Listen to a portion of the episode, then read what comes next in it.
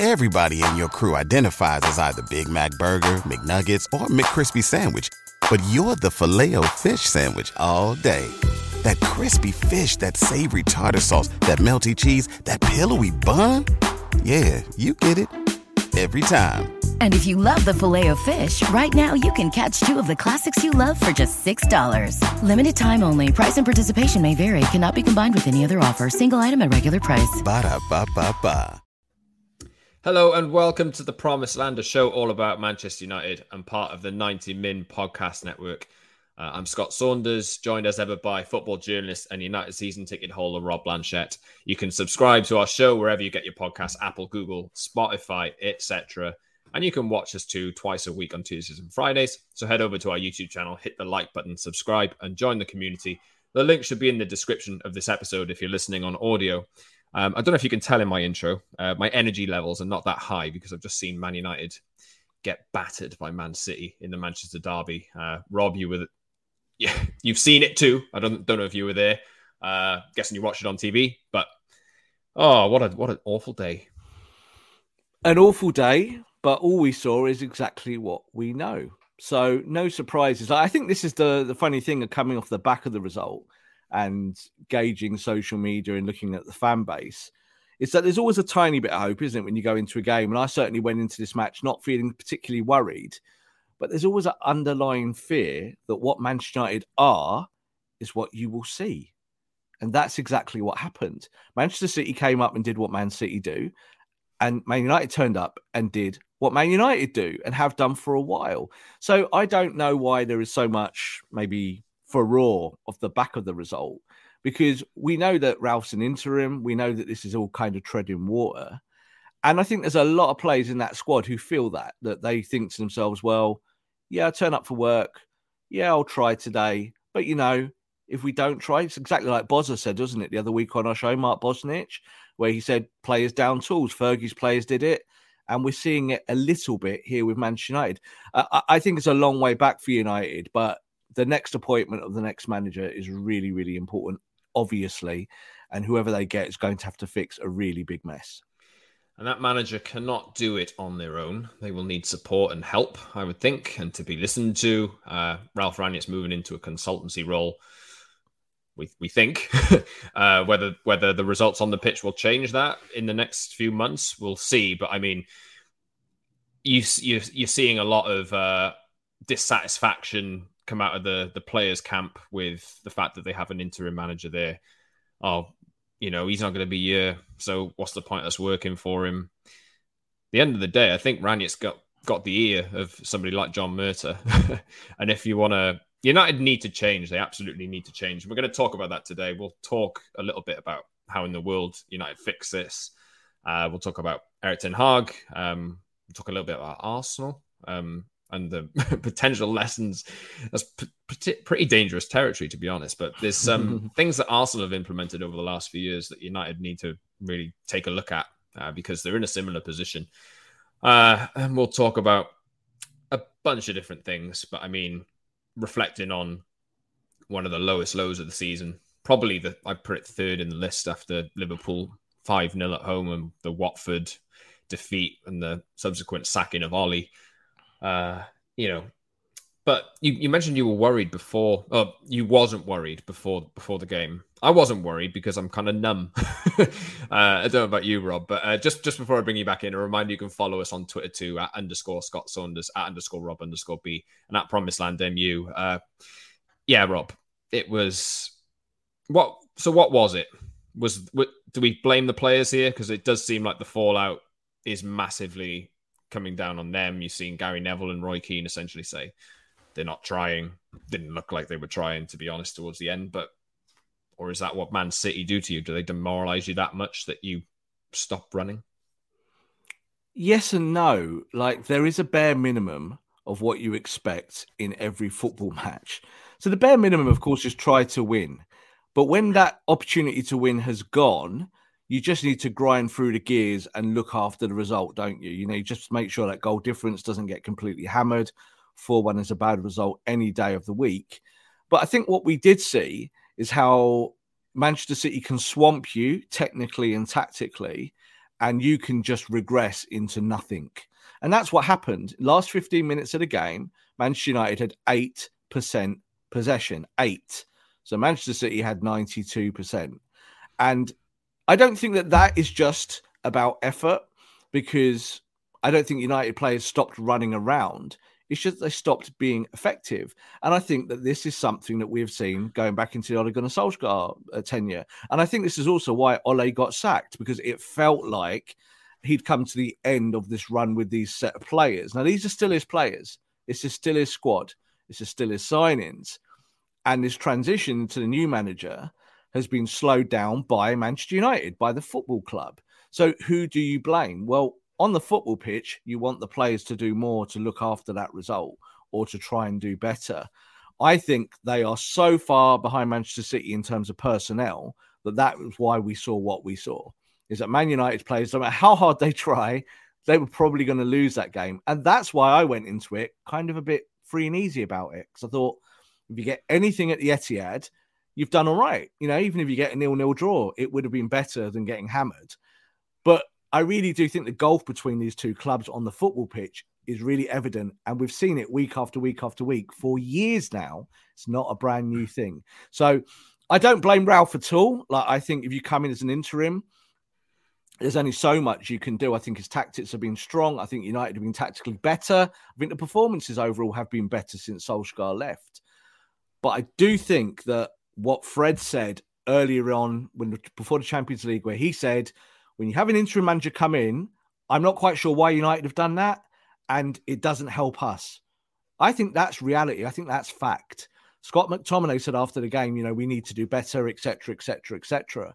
But you can see that these players are hurting. They don't really know whether the next manager will want them, whether they'll still be living in Manchester in six months' time, will be on a transfer list, will they be on a plane to West Ham or another football club somewhere? They just don't know. And that uncertainty is created by the Manchester United board. Yeah, uh, I tweeted uh, during the game the other day uh, what Richard Arnold is seeing in front of him is 10 years of brilliant club management versus 10 years of shambolic decision making having spent the same money in the last 10 years. Yeah. Uh, there's a massive job on his hands now. Uh, you know, Rangnick's there. Hopefully, will play a part in how this club is modelled moving forward, but the manager will be a big choice. Uh, I believe it's going to fall on John Murtough and Richard Arnold's lap to install that person. Uh, but yeah, it's a long way back. You look at Man City, they have two players of world class quality essentially in every single position. Uh, and United just don't at, at, the moment. You know, there's players in there who probably aren't up to standard technically. Um, as I've mentioned on various different platforms over the last few weeks, United have managed uh, players signed by Sir Alex Ferguson, David Moyes, Jose Mourinho, Louis yeah. Van Gaal, Ole in the team or in, in the you know in the squad. Uh, identity is difficult. Uh, you know, and I, one one quote that stuck out to me actually is Ole said early on in his tenure he wanted to make United the fittest team in the league. Uh, they're not that. let's let's just say they're not that. But um, let, let's let's get to it. How in the world do you fix this, Rob? What needs to happen now? It's with Manchester United's cultural issue because Man United, as a football club, tell us all and tell the world that they want to be Manchester United we want to be this football club that we have built up over many years from the Busby era to the Fergie era to the current day that that is the MO of the football club. That's what the badge means. The truth is that's rubbish. It just not doesn't exist. It's made up. It's not a real thing. It's a it's something you it's a commodity that you bag and you get it and you sell it and you move it on and that's how the product works. It carries on like that in circles so what do United need to do? I don't think for a second that the United board don't want to win. Like I hear all the time that the Glazers don't want to win, they just want to take the money. Well, if Man United win, you make more money. So that's just, just how it goes. So I don't think the Glazers are sat there going, well, we get top four and we're all right here because they're missing a trick. They could be making two or three times the amount of cash that they are making rather than spending 1.2 billion on players on a complete waste of nothingness. You know, that's not good business, is it? You know, giving that money away, buying players that you then have to give big contracts to and then have to sell two years later because you haven't done it. Romelu Lukaku was not a good signing. Alexis Sanchez was not a good signing. You could literally go through all the way back to Robin Van Persie and say that player was not a good signing. Fred, 52 million. Maguire, 80 million. Wan-Bissaka, 50 million. You know, you, you, you could go on and on and on. There's loads of them. So whose fault is that? It's the boards. But I do think they want to get it right. And this is the whole thing about spinning the wheel. Like saying this time, what they're going to do this time? Well, they've got a director of football, but does he have, the power? They've got Darren Fletcher as a technical director. He sits on the bench and warms up the subs. None of this kind of makes sense still. so how do you do it? Well, first of all, you have to get the right coach. I do think they've got a coach already of great acumen who could do the job, but you can see how his stock is just plummeting, both in the media and with fans. And I don't, I don't blame him. It's not really his fault. He's come into a bad scenario and done okay. But United are going to want a shiny toy of a manager, a name. They're going to want to put it out there and say, "This is the reboot you wanted. Here we go. We're going to be the best club in the world again because we already are the greatest club. So let's go start winning trophies." It just doesn't work like that, unfortunately. It takes time and you have to build it brick by brick by brick. You have to go from the foundation. So, unfortunately, we are on rebuild number 852 or whatever it might be because you only can do it that way. You can't take the last guy's players and just kind of, you know, tweak bits and pieces. And then we go, oh, look, well, you're suddenly winning. This lot are not good enough. There's some players that you could retain but overall, when you look at the stature of the players and what they can do and what they've achieved, we're living on past glories. We're living on Ronaldo's goal records. We're living on, you know, Varane winning multiple Champions Leagues. We're winning on stuff that they did at other clubs, not at Man United. Like we know Ronaldo did it at Man United, but he did it for really a short period of time. His career is about Real Madrid and when he was younger. So what do you do? There's a lot of things you can do, Scott. There's players that are going to have to leave that are popular. There's players that are going to have to come in that would be unpopular signings, but would make you a better football team. Absolutely. Uh, regarding the manager, obviously, there's two names that are popping around, and over the last few days, uh, Erik Ten Hag's emerged uh, as a front runner. Uh, Ralph, we put out on 90min.com that Ralph Rangnick likes him, uh, and he, he addressed this in the in the pre-match uh, coverage for the Manchester Derby as well. Ne- never met him before, he, but he is a big fan of the style of play uh, and a number of different things. So, you know, Mauricio Pochettino's name is there as well, and it it does seem like everything's circling back to those two. But there are a number of other candidates who United are vetting, obviously, as as you kind of should do. But it does keep, kind of seem to come back to both of those names. Do you think, Rob, that Ten Hag has taken a front seat now, and do, does he look with every passing week as the right choice for this? Hmm, right choice is a funny one because it's it's very it's very direct, isn't it? Is he the right choice? And kind of said before that there is no real right choice here at the moment, but who's the preferred choice? who's the best you can get in class just at the moment for what you're trying to do. Because Man United are trying to build a football club, they're going to have to get a young progress- progressive coach. So we're going to talk a little bit about Arsenal today and what Arsenal have done as well in terms of Arteta. I've always said Arteta was a good pull because he's, he's a coach who will build from the bottom up. So the expectations are low, you start low, and you get on with the job. It takes time, and you can suddenly become a top four club in a couple of years uh, Erik Ten Hag hasn't got that, has he? Erik Ten Hag will come in and will be expected to win and compete from day one. Now, that might not be the realistic tone for some Man United fans, but the majority of global United fans who sit and watch United on TV just want to be entertained and win. That's all they care about. So that is a very difficult scenario for any coach to come into. And I think this will be the, the whole problem with, with Pochettino coming in because Pochettino will be expected to build like he did at Tottenham, but he's going to do it at Man United, who are closer to PSG than they are to old school Spurs. So there's issues there. Do you see what I mean? So like you can look at uh, at, Ten Hag, and he's undoubtedly the front runner. He's the person I think that Richard Arnold really wants. Um, we know that United have had links to Pochettino over the years, but that was more Ed Woodward. And I do think that that Richard's going to want to have a guy in there that he can say, no, I chose this guy, and this was my work, not my not my mate's work who was here before he did this job. So there's no doubt as well the Manchester United's board understand the toxicity of the last eight or nine years, and they are trying to position themselves away from that. So they're not going to say, well, you know, we had Pochettino on the list five years ago. Well, that's no good, is it? You know, you, you have to live in the, the the here and now. Pochettino stock has fallen. You know, we, let's be honest. So he's still a great coach, and I still think he can do the job. But it is Ten Hag. Ten Hag's the guy. There's all sorts of links in there. Donny van der Beek would come back into the football club. United would probably play 4 3 3. They'll have a very fluid front uh, front setup. They would move the ball uh, from back to front quickly. These are all the things that Ralph Rangnick has talked about as well, like in a future tense. So it's all a wait and see, Scott. But I think at the moment, Ten Hag is probably the best choice out there on the market. Not to say that he is the absolute automatic, amazing first choice, but no, it, it and you're going to have to be patient. You're Yeah. going to have to be patient. If you get him, you're going to have to say to him, "We understand that the bleeding is still happening. Can you first stop the bleeding?"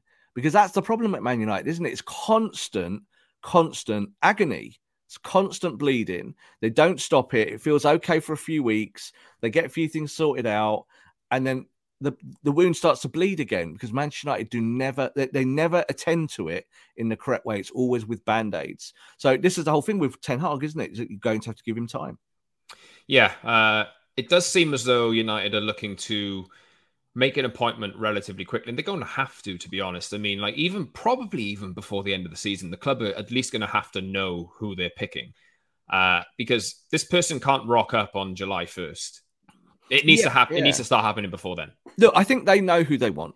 There's, there's no doubt about that. From what we hear, they know who they want. The problem is, is that you cannot really, when you're in the Champions League and already got a manager doing the work, just undermine him by saying, "Well, this is a new coach." And let's be honest, Ajax are not going to allow that. There's no way Ajax is going to allow Manchester United to put those feelers out. And this is a whole point of brinkmanship in politics with football: is that if Man United want Ajax's manager, Man United need to please Ajax. Yeah, Man United need to work with Ajax to make that happen. Think about the Jadon Sancho transfer with Borussia Dortmund. It's the same thing. You want the player, you might not get the player today, so keep your gob shut. No leaks, no talking to the press, no kind of overt moves. You're going to have to say, "Well, we don't don't really want this guy," when of course you do, and you're going to have to wait. We are not going to hear an appointment before the end of the season. No chance. You, you'll hear obviously all the rumors and rumors, and we'll talk about them, but there's no chance that Ajax will allow that to happen. Yeah. Uh, well, something that Ralph actually said before the game, I think he was asked about Pep's style and Klopp's style. Mhm. And this is just something that, that's come to me through something you just said there, Rob. Uh, Ralph nailed it on the head, really. He said, These managers, Jurgen Klopp and Pep, have an identity and a style that filters upwards as well as downwards Yep. and it's dictated. Uh, they they have a, a head coach, and he kind of communicates how he wants to play, and then that dictates the kind of player you want to sign and the profile of player that you want to sign. Yep. And people above listen to the coach because everything comes back to the football. Uh, Ralph's got his head screwed on. Uh, we, this is why we wanted him. You know, uh, he, he's getting criticised, and okay, like it's not, it's not been perfect, but Ralph has that kind of acumen that United just don't have. So United are going to start to need to listen to him. Uh, and whichever coach, let's let's take Ten Hag as, as an example. If they do end up appointing Ten Hag, they need to listen to that because football is the most important thing. There was a really good uh, tweet put out. Uh, I can't remember who it was by, but um, in the last few days, it was uh, a screen grab of the Twitter uh, profile bios of United, City, Liverpool, and Chelsea. And Chelsea's was champions of Europe with a cup. Uh, Liverpool's was, you know, uh, something football related. City's was Premier League champions, etc., etc. United's was the home of Manchester United. Get thirty five percent off United Direct, uh, and that tweet's gone round. I think it's got about eight thousand retweets or something like that. Another club have changed it since. They go on conference calls talking about having to justify how we really want to win trophies, but they're like the only club that has to reassure fans and, and journalists that they want to win trophies. It's got to change, hasn't it? It's just got to change. They've got to put the football first. Look, when you're run by accountants, you're going to talk about profit protection. It's just what you're going to do because that's what you're there for. So Richard Arnold is an accountant by trade, and that will be the first task: protect the Man United coffers. But like I just said, they're missing a trick, aren't they? Because if you do get the football side of it right, you can just accelerate your growth and accelerate your revenues very, very quickly. Now, I think Man United are kind of stuck between a rock and a hard place. So they have made the investment and 1.2 billion. And this is why I say that when, when fans tell me all the time the Glazers don't spend money, it's rubbish. The Glazers do spend money, just they spend money badly. You've got to put badly on the end there every time because that's the issue. If they'd spent it well, Manchester United would be a competitive football club now, and the Glazers will be making more profit. But no doubt, off the back of COVID, that it's changed the industry and how clubs operate. You know, they're all kind of tightening their belts, but that could be an opportunity for United. You know, can United spend less? But increase their position in the Premier League. I think that that could be a thing.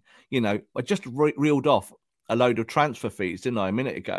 You know, Harry Maguire, Aaron Wan-Bissaka, you look at kind of how those two players are failing, and Victor Lindelof, 160 million pound in transfers. Can you do better than those three players for say 100 million? I think you probably could. So this is all about strategy now and making sure that the next manager gets the right thing. But you're totally right, and what Ralph said is correct. You must listen to football people. You know, if you want a bake a cake, you listen to a baker. You don't listen to the bin man outside, do you? So it's trying to make sure that you've got the right people doing the right jobs the Richard Arnolds and the boards are not going anywhere. Like people will say, you know, other people said to me yesterday, you've got to get rid of the Glazers. It's the only way to do it. Well, the Glazers are going nowhere. They're, they're, they're going to keep this football club because it makes them money. But what they can do is win, and they do want to win. Just look at what they did in the NFL with Tom Brady, with their failing franchise that's done nothing for years. Absolutely like Manchester United, you know, just on the back burner not as big. Tampa Bay Buccaneers, not nowhere near as big as Manchester United in global terms or in sporting terms, but they went there and they finally got it right. they finally got it right. Now they've lost Tom Brady this season. Last year was an okay season for them. And they tried to do it with Ronaldo this year, didn't they, as their Tom Brady? Now, that strategy long term will not work for Man United, but it does show that they're willing to try and at least win. They're probably going to have to realize that football's the most important thing as well, because they've tried this uh, commercial first, big name signing uh, tactic, new modern day Premier League Galactico tactic mm-hmm. over the last few years. And you look around and City miles ahead, Liverpool miles ahead, Chelsea miles ahead, Arsenal. They took the pain, and we'll talk about Arsenal in a bit. In a bit. They look like they're coming out the other side of it, and they can build on the foundations that they set two years ago. Uh, Tottenham, good coach, could maybe start getting it right. Newcastle, next season, if they get it right, will be above Manchester United. Mm-hmm. Like, so totally. If if you talk about how money is the most important thing and Champions League football is the most important thing, that's seven clubs there or six clubs that you got to you got to finish ahead of at least three of them to get in the Champions League. So you've done it this way for so long and it's proven that it's not actually working. So you probably got to go back to basics and start actually putting the football first. Otherwise, you will hurt yourself in the long run because the football isn't good enough and your team isn't good enough. Yeah, and I think the Glazers and and the board would say that already that they understand that because they've talked about it like kind of publicly, and they've said you know what we want to try and change. But of course, goodwill is not the same as actually doing stuff. It really isn't. So. Uh, I think, like you just said there about the clubs that potentially can can end up ahead of you. Let's widen the net. Aston Villa are a richer club than Man United when you look at the books. They're the fifth richest club in the country. They have now Steven Gerrard. They've just bought Coutinho. They have a good squ- young squad. They can continue to build that. They might be ahead of you. You can go down that list of clubs in the mid table that once upon a time you'd never have looked at as competitors to Man United. And they very much are now because they've got money. Every club in the Premier League's got money. Newcastle, I've already predicted it elsewhere, so I'll say it here within four years, three years, I think Newcastle will win the Premier League. I really do believe that. I think they'll make the investment because they're worth 500 billion pound, the richest club on earth, and they will flex their muscle in a way that Man United can't. Man United can't compete with them when it comes to fees. So United need to build it from the bottom up. You know, you need to be smart with this next appointment and make sure that all the lessons of the last, say, three or four managers that you've had, that you learn from all of those and that you have a structure that promotes winning. Man United have not had that. They've had good managers, good players, but they haven't had a structure that allows you to move forward. I heard yesterday that the club are going to pull their plans for moving the training ground. You know, so that's a big story that's got really not a lot of heat.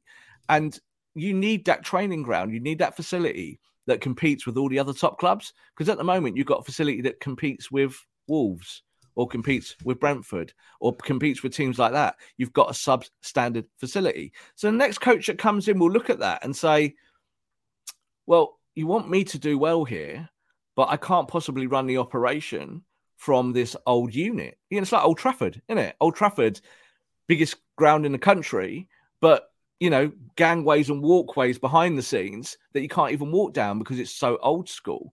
You know, if you're going to live in the past, you're going to sink. That's just the way it is. You must move forward in all aspects of your business.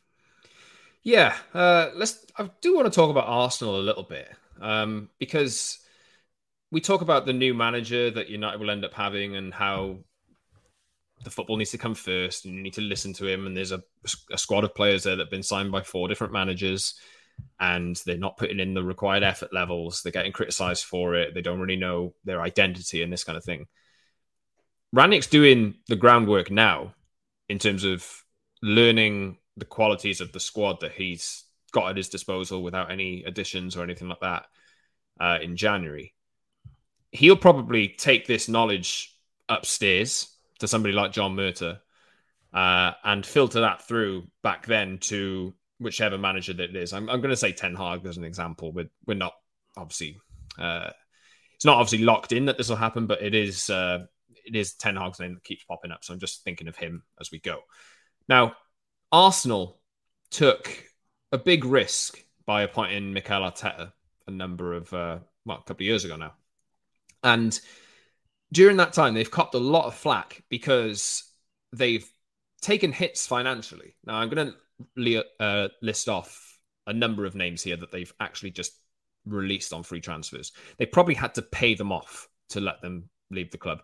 Henrikh Mkhitaryan, Mustafi, Mesut Ozil. Remember all the criticism they had for, you know, they gave him 350 grand a week and they ended up paying off his contract ahead of time. Lucas Torreira's gone on loan, I believe, uh, and they've recouped a loan fee for him. Maitland Niles the same. Aubameyang, most recently, has left on a free transfer and they had to pay him off as well to, you know, to make it happen. Calum Chambers, Willian at the start of the season. Sead Kolasinac. That's a number of players that they've just actually just thought. Arteta's gone in there and he's looked at the squad and he's thought, we need to start fresh here. There's so, been so many bad decisions made in the transfer market over the past few years that we just need to do whatever we can to get them off the books. If it means we're hit financially, then fine. But in the long run, it will allow us to foster an atmosphere of positivity, youth, and you know belief in a sense. Mm something United lack. So when when I talked at the top of the show about United could learn a thing or two from Arsenal, that's what I think they can learn, and they have to take the hit because United have. There's so many players in there over the past few years. Why is Juan Mata still at Man United? You know, I like Juan Mata. He's a nice guy, good footballer, but he doesn't play. Why are you no. paying him? Why did you give him an extension on his contract? And he's not the only player. I don't don't seem like I'm picking on Juan Mata, but they need to start this clear out now. The, it, totally, 100%. And it's the same catchphrase I use over and over again. If players do not help you win, get rid of them. Simple as that. Don't have players sat around in the dressing room, in, in the training ground, on the bench, doing nothing for you. Everyone should be active. So this is why um, like Jurgen Klopp preaches about working with small squads, and Ralf Rangnick has done that as well. You you, you have a smaller uh, unit of like fourteen or fifteen players. You rotate them game to game to game to game. You hope that injuries don't happen, but you don't have a, a, an inflated squad that you then have to please in inverted commas because a manager and a coach should not be there to please his players. He shouldn't be. He should be there to order them what to do. This is my style of football. This is my philosophy. You go out there and be me on the football pitch. So i think that that's kind of the issue for ralph rangnick at the moment is that he has a style and a philosophy. He wants to play a certain way they're doing it in phases and certain matches it looks better than others because the opponent might not be as good as Manchester City so you can roll with it and you can do a little bit of pressing and gegenpressing style and 4-2-2-2 you can do all those things but you never quite get there correctly 100% because your collective of players isn't correct. It's not the right team. It's the wrong team. So, like Juan Mata, you just mentioned there, is absolutely the perfect example. Someone who was a great footballer, He's won a World Cup. You know, he's won everything in the game. He's a top, top player in his day, and he doesn't play. Move him on. Phil Jones doesn't play, move him on. You know, there are lots of players that you can say that about that you need to push out to allow the youngsters to come in and grow. So, talking about the Arsenal comparison, the bit I always sing about with Arteta is that he has put his faith in Martinelli. He's put his faith in Smith Rowe. He's put his faith in Saka. He's gone to these guys. You want it. You're hungry. I'm going to go with you. And you know what? The guys who were taking, you know, skimming the fat off the top, the Aubameyangs and the other guys on big contracts, off you go. We'll take the hit and we'll move on. That's how you build, Scott.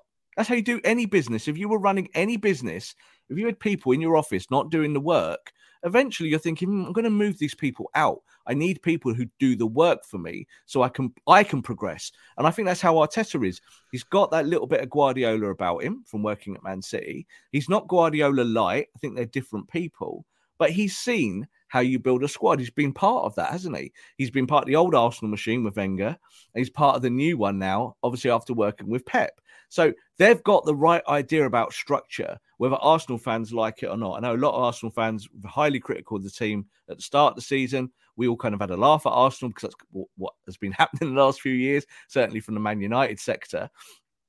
But they're doing it the right way. Man United are not doing it the right way. It's always about shirt sellers. It's always about does this player come in and fit our business model? Not does this player come in and help us win trophies? It's never that question. That's always the add on. You know, Ronaldo will help you win trophies, but only if you get the Ronaldo who's 28 years old, banging in 60 goals a year. That's when it works not not the 37 year old version. You know, you need to keep a striker, or we'll give Cavani another year. Is that the correct way of doing it, or is it better to bring through one of the kids or buy a young striker who's hungry? So United make these mistakes year after year after year, and I said before at the top of the show, it's a cultural issue. The shirt sellers line you just said there, Rob. I was thinking across all of the top clubs when Mo Salah was bought by Liverpool. Was he a, was he a shirt seller? Exactly. When Mane was bought by uh, Liverpool, was it, he a shirt seller? It, Same for, you know, maybe Jack Grealish is the is the only one, but he he's found his first season difficult at Man City, but he was great the other day. That was maybe the first one I think commercial commercial mind at Man City's happening there. And think about Man City making yeah, Man City made 100 million pound on that signing because there's a World Cup coming up, and they predicted that Jack Grealish was going to be England superstar. So they thought, let's get in there early, 100 million pound bid. But I think they've found this season that Jack Grealish doesn't really help them win. So you might see Jack Grealish go up a level and become a better player over time with Pep, or you might see that they go, that strategy doesn't work for us. So let's get rid of Grealish for 50 million somewhere to Tottenham or Man United or somewhere else, you know, and we're going to go back to doing what we did before. Liverpool have just bought Luis Diaz. Luis Diaz is not a shirt seller. He's not. No one knew in this country who he was five he minutes. He will be ago. in two years. He will be in two years. In two years' time, well, not even in two years, maybe at the end of this season, he will be a superstar in the same way that Salah has built that, that Mane's built that. And you look at that Liverpool team. Know, I always talk about this like in terms of individuals. Jordan Henderson, again, a player that not one Man United fan would say, "Oh, we need a Jordan Henderson." Man United need a Jordan Henderson. They need a captain in the middle who's going to do the work and communicate and keep the team together and push in the correct direction. At the moment, they've got a captain that can't even run. So this is the difficulty about finding the right players is that you have to go away from the commercial side of the business and you have to go towards the sporting side. You know, this is why in Europe they're called sporting directors. Yeah, because it's about sport. They're not there to sell to sell shirts. They're there to help the team win, and Man United needs to get a grip of that. Uh, just before we do move on, I would just like to caveat the Arsenal section because I know Harry's listening uh, as we record this. Arsenal have a good squad to build on. They're doing quite well at the moment. They're not there yet, uh, you know, it wouldn't surprise me if they did lose a few games before the end of the season. They and are favourites you, the you, Of course, and, and if you'd listened to a large section of the Arsenal fans at the start of the season, you know, very much the popular side of their football club, they would have sacked Arteta in a heartbeat. So you can't always listen to fans. Fans are not always correct. This is always again what I say is that a lot of the time the football club plays lip service to the fans, and I do think with Man United there is a little bit of that. I think the Glazers think, what do our customers think? They look at supporters as customers. So they go, right, what do they want? Well, they want Ronaldo, don't they? What should we do? We'll give them Ronaldo. So they see there's a problem there, a cycle of, you know, I don't want to use the word abuse, but there's a cycle there of something that's completely the wrong way of looking at how to build a football club because they're kind of just giving the saccharine out, aren't they, to United fans who celebrated Ronaldo signing like they'd won a World Cup. You know, it's like, oh, we've won the league. It's like, this could get bad now two, three, four months later, you'd lost your manager. Here we are now, after Christmas, talking about Manchester United being a flat entity, like nowhere near where they need to be. So you made the wrong signing. So I think again that's on the Glazers, and that's why the conversation about the players is also a little bit moot because a lot of them are just not good enough. But they were bought by this board. Yeah, another point on Arsenal. Um, United, if you would like to get that commercial side of things up and running, or you know, see it flourish, put some young, hungry players in retro shirts. That's what Arsenal do. totally. look, look, look, it's it's about creating superstars, not buying them. That was always the catchphrase at United, wasn't it? You know, you, you bring in someone that no one knows mm. about, a, a Chicharito, yeah, a Ole Gunnar Solskjaer, and a year or two later, the fans love them and are buying their shirts and worship them. Do you know what I mean? So you don't need to go and get the Ronaldos of the world just because you want to sell lots of product. But the other side of it is sponsorship. So they know that you get Ronaldo, they've got a shirt deal coming up. Ah, this is a negotiating tool. Well, Adidas are going to look at United at the moment and say, well, you're a joke. You might come eighth next year. So that's not really a good negotiation stance. Absolutely. Uh, Rob, let's let's wrap up for another well, 10 minutes or so. We'll see how long we've got. But um I'll talk about come back to Erik Ten Hag. We hmm. mentioned earlier what he would make of the current squad. It's in my notes to talk about what Ten Hag would assess this squad as, and I wanted to tie Marcus Rashford into it because obviously he's been the name in the news uh, since the derby. Uh, you know, upset that he isn't necessarily getting a place in the team. I think his form has justified a place in the team, but at the same time, when you think of the amount of players that United didn't have in attacking positions for that game is pretty damning on Marcus Rashford to see himself on the bench. And then when he did come on, he was not very good anyway. Uh, what do you think Erik Ten Hag will make? Again, Erik Ten Hag as an example. We're not saying that it's going to happen, but it does seem like he is the logical fit out of all the candidates. But what would he make of this squad? Like how many pl- how many of these players are are made for for a coach like that? I think the difficult thing with that question is that we look at what Erik Ten Hag has done in the Eredivisie and with Ajax in the Champions League, and those two formulas do not count in Premier League terms. They don't. He cannot build Manchester United in the way that he's built Ajax. Just it's just not a thing. It's a different world. It's a different style of football that you have to adhere to and then work around it. Looking at the current squad and looking at say Marcus's situation, I'll just say this about Marcus Rashford. Marcus Rashford has leaked nothing. Yeah, a lot of these things that have come out and sources close to the player and all of this stuff, I, I'm not buying it at all. I'm just really, really not. And I'm sure Marcus will come out in the next day or two and address some of this because he's a Man United fan. He wants to do well for Man United and he's playing garbage. He's not playing well and he's not the only one. So I think that, again, when we draw it down to individuals, it, it becomes pointless because this is a collective problem.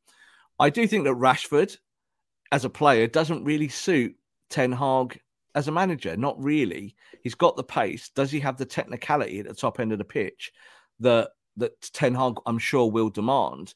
I think the honest answer to that is no. I actually think that Anthony Martial is better suited as a forward on the on the left or the right or through the middle to Erik Ten Hag than Marcus Rashford. And maybe, just maybe, Marcus is getting a sniff of that. Maybe Marcus is thinking, oh my word, normally I was always guaranteed to get back in the team. You know, Ole Gunnar Solskjaer believed in me. I was one of the leaders of the team, but my form has really plummeted. And I think he understands why he's on the bench. I don't think for one second he's there, chest puffed out, going, Why am I not being picked? He knows why he's not being picked. A hundred percent. Footballers are not idiots in that terms. You know, they might want to play. Like again, we talked about the Ronaldo thing, didn't we, with the derby? And people said, Oh, you know, he said he wasn't going to play. Rubbish. He's got an injury. That's why he didn't play. But does you know can Ronaldo pick himself? Well, he might be the only one, but I actually trust Ralph to make the right decisions. I think Ralph does it for the team, and and we see that week to week. So I think Ten Hag will be the same. Ten Hag will do it for the team, and will he want to retain Marcus Rashford, or could he sell Rashford for fifty million pounds, something like that? Big fee to an English club. Newcastle might be interested in Marcus Rashford for a big fee next year, and do you take that money and reinvest it? I do think there'll be a lot of that. I think there'll be players leaving Man United where United will try to accumulate those fees to give it to the new manager to buy new players. Because I think that's the position that you've put yourself in. Crucially, though, they haven't been good at that. Have no, they? not not in history, not over time. Like I, I do think that when they when they've gone from manager to manager to manager, there has always been an exodus at some point. So when Van Gaal came in, you know, he kind of cleared some of the decks. He bought like eight players but they were like bad signings. All eight didn't work at all, not for the Premier League. You know, it was kind of stuck in his way. Mourinho come in. Now we know Mourinho had won the title only 12 months before that. He'd been sacked, obviously. He knows how to win. He brought in Pogba, he brought in Ibrahimovic, he brought in Mkhitaryan, he brought in Bailly, and he got rid of a few people. You know, he was trying to he was trying to do the right thing, you know, to, to make the squad better. Ole had his chance, spent a ton of money, and now the next manager's come along. I think United are going to look at that and look at the COVID books and say, well, we will spend big money, but we need to balance it. So I think the sales will be more aggressive. So even with someone like, you know, an Andreas Pereira or someone like that now who's going to be leaving the football club, they're going to be looking for fees. This is why they they kind of held fire on Jesse Lingard when they could have got a fee because they were thinking, well, you know, is there a case of maybe you sign a new contract, his valuation will go up, and then if we sell him, we could probably get big money for him rather than no money. Well, they're going to get no money for him now. So you're right; they've not been good at it in the past, but I think they're going to have to inject some of that to be able to balance their books. And I think they understand that as well because this is about you, you can't flitter away profit in a time where where where COVID and pandemics and global wars and stuff like that are going on in, in, in, on our planet and it will affect your sales it will affect your businesses in different ways. So you have to find ways to protect that. So the cultural reboot i believe that was the name that they they christened it uh, yeah. when Ole came in. Has failed. Uh, it's over.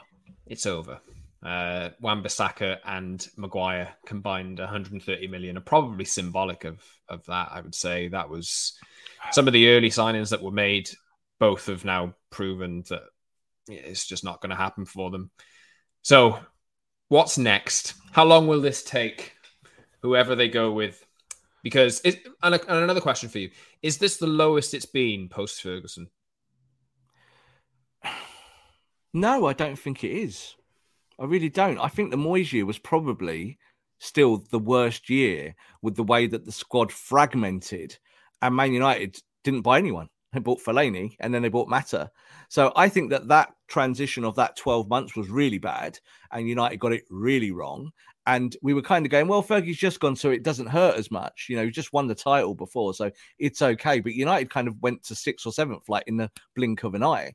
United is still on that top four conversation, but only just. And I, I said this yesterday as well. You had Mourinho, who came second and got you to second, and that was as high as he could take the club, and he left. And you got Solskjaer, and you took the team to second. You got as high as you could. You didn't get anywhere near the champions, but you showed that you could be an entity in the top four. So when we talk about what's bad, fans at other football clubs will still laugh at us because they go, "What is that bad? Is it being on the cusp of the top four? We are spoilt brats. Let's be honest. We are spoilt that's how we are at Manchester United. We've 25 years of success from before, and we we still think that that's our DNA. Well, it's still there, but we can't access it, Scott. It's the past. It's gone. You have to look forward. So I don't look at it as a bad thing now. I look at it as an opportunity. I really do. You have to kind of suck this up and say, right, next project begins. This is why I like calling them projects as well, because I think that's how it is now. You're never going to get a coach that's with you for 10, 15, 20 years. Forget it. You need a coach that comes in, has a big impact in the first year or two, and then builds you forward. You need a Klopp. You need a Guardiola. You need a setup behind those managers that allows those managers to thrive. You know, you need your Begiristains and people like that at City to pl- to have the money uh, bags and say, right, you tell us who we should be buying. This is how it should work. Man United have not done that in the past. Man United have gone, does he sell, sell shirts? Yes, he does. Yeah, we like that signing. Let's go. You know, Harry Maguire, England, you know, stalwart, just done well in the World Cup that makes sense to us. Yeah, we'll buy him. How much? 80 million world record transfer fee? Uh, yeah, all right. No, oh, it'll take us three months, but we'll just pay you what, what you uh, want. Anyway. Exactly. And also working on those deals for such a long time that as that's going on, you could have actually been developing people. So this is why I was hot on the Rangnick side and saying, really, you should give Rangnick the job for two years and say to him, restructure everything. Get rid of the rubbish players, bring in new players, put a plan in place for us to work around. Because all we've done with Ralph is just say, we'll try and win some games. And the players know it. They're not idiots. Fred said it the other day, like I said, they know that this is all short termisms and that in the long term, their futures are at risk. So I, I think you have to be smarter. You have to train. And when I say train, I mean, I mean, it's a metaphor. You need to kind of be a healthier business. And Man United are not that. They're kind of fat, inflated, overweight. They don't find the method to be where they truly want to be. And that's above City and above Liverpool. They're nowhere near those organizations at the moment. So you must reorganize. You might notice we've not really we might look ahead later this week to the to the Tottenham game at the weekend, which in any normal week would be a top four battle. Uh, but it does, to to myself and to Rob, I know I'm putting words in your mouth here, but I'm guessing this how you feel. Season is over. It's essentially it's it in the grand scheme of things, we just know that it runs a lot deeper than United getting fourth this season, and something needs to change.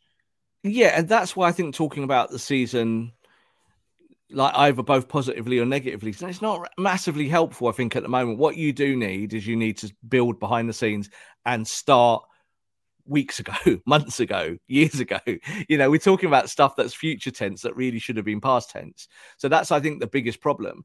And I think the other thing for me is that people are kind of saying, oh, don't you think Richard Arnold will get this right now because Richard Arnold's seen it all? I don't know. I really don't know. Richard Arnold is a chartered accountant and he's there to protect Manchester United's bottom line, the profit. So he will do that and that'll be his job. And he's talked the right talk at the moment about, yes, I'm going to give the football decisions to football people. I do not believe for one second that he will not appoint a manager. I do not believe for one second that John Murtough will be the guy who says, that's our guy, so we're going with that guy. It will be Richard Arnold because that manager will have to speak directly to the board.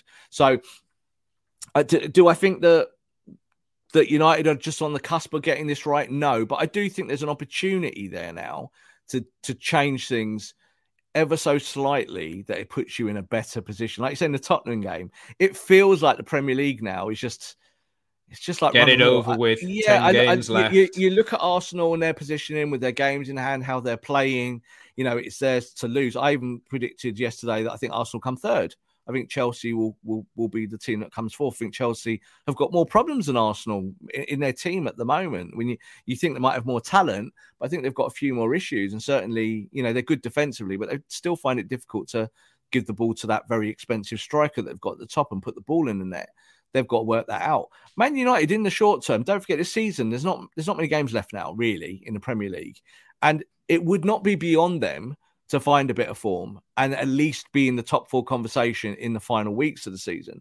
But I think that United fans, and certainly I think you and me as well, Scottish United fans, we are now looking to the next manager. We're looking to the future because you're not going to win the Premier League this year, obviously.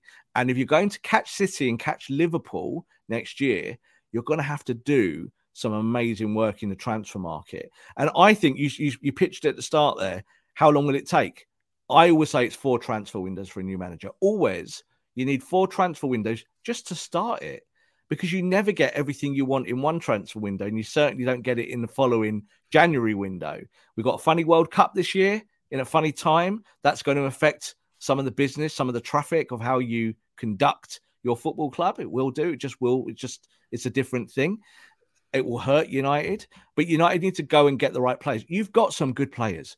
Elanga has shown this year that he's a good player and that you can take him forward. Hannibal's not even in the team yet. I talk about him all the time and he doesn't really get in yet. He's not part of that.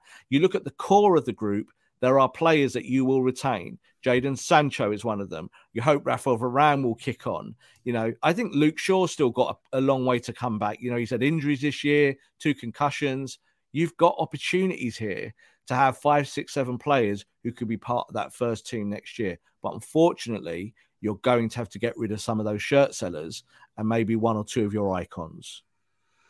My only request for the remainder of the season, Rob, is don't come seventh and don't end up in the Conference League next season because I've taken several lows, but I just think that one, that one's just a little bit too much for me. But, um, but it's it's, it's, it's realism. I think I think Conference League is probably about the right level at the moment.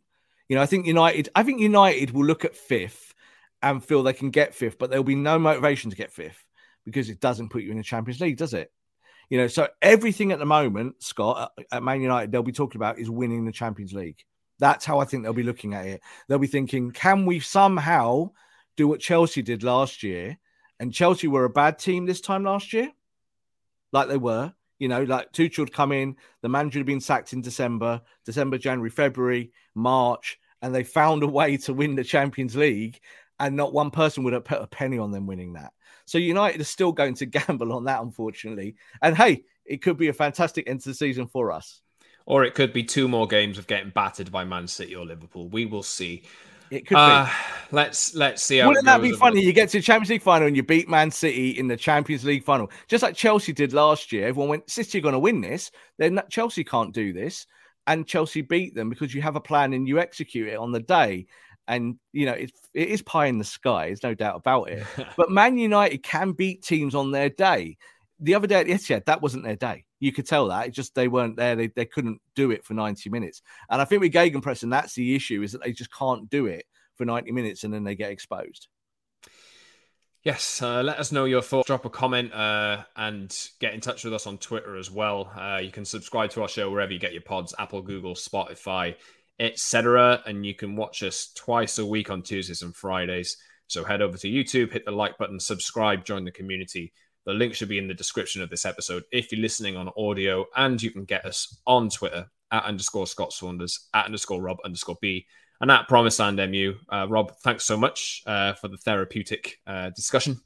Uh, we'll be back later this week to maybe look ahead to whatever's next uh, maybe we'll do some more future proofing for you as well. So hope you enjoyed the show and we'll speak to you soon. Everybody in your crew identifies as either Big Mac Burger, McNuggets, or McCrispy Sandwich, but you're the filet fish Sandwich all day. That crispy fish, that savory tartar sauce, that melty cheese, that pillowy bun. Yeah, you get it every time. And if you love the Filet-O-Fish, right now you can catch two of the classics you love for just $6. Limited time only. Price and participation may vary. Cannot be combined with any other offer. Single item at regular price. Ba da ba ba ba.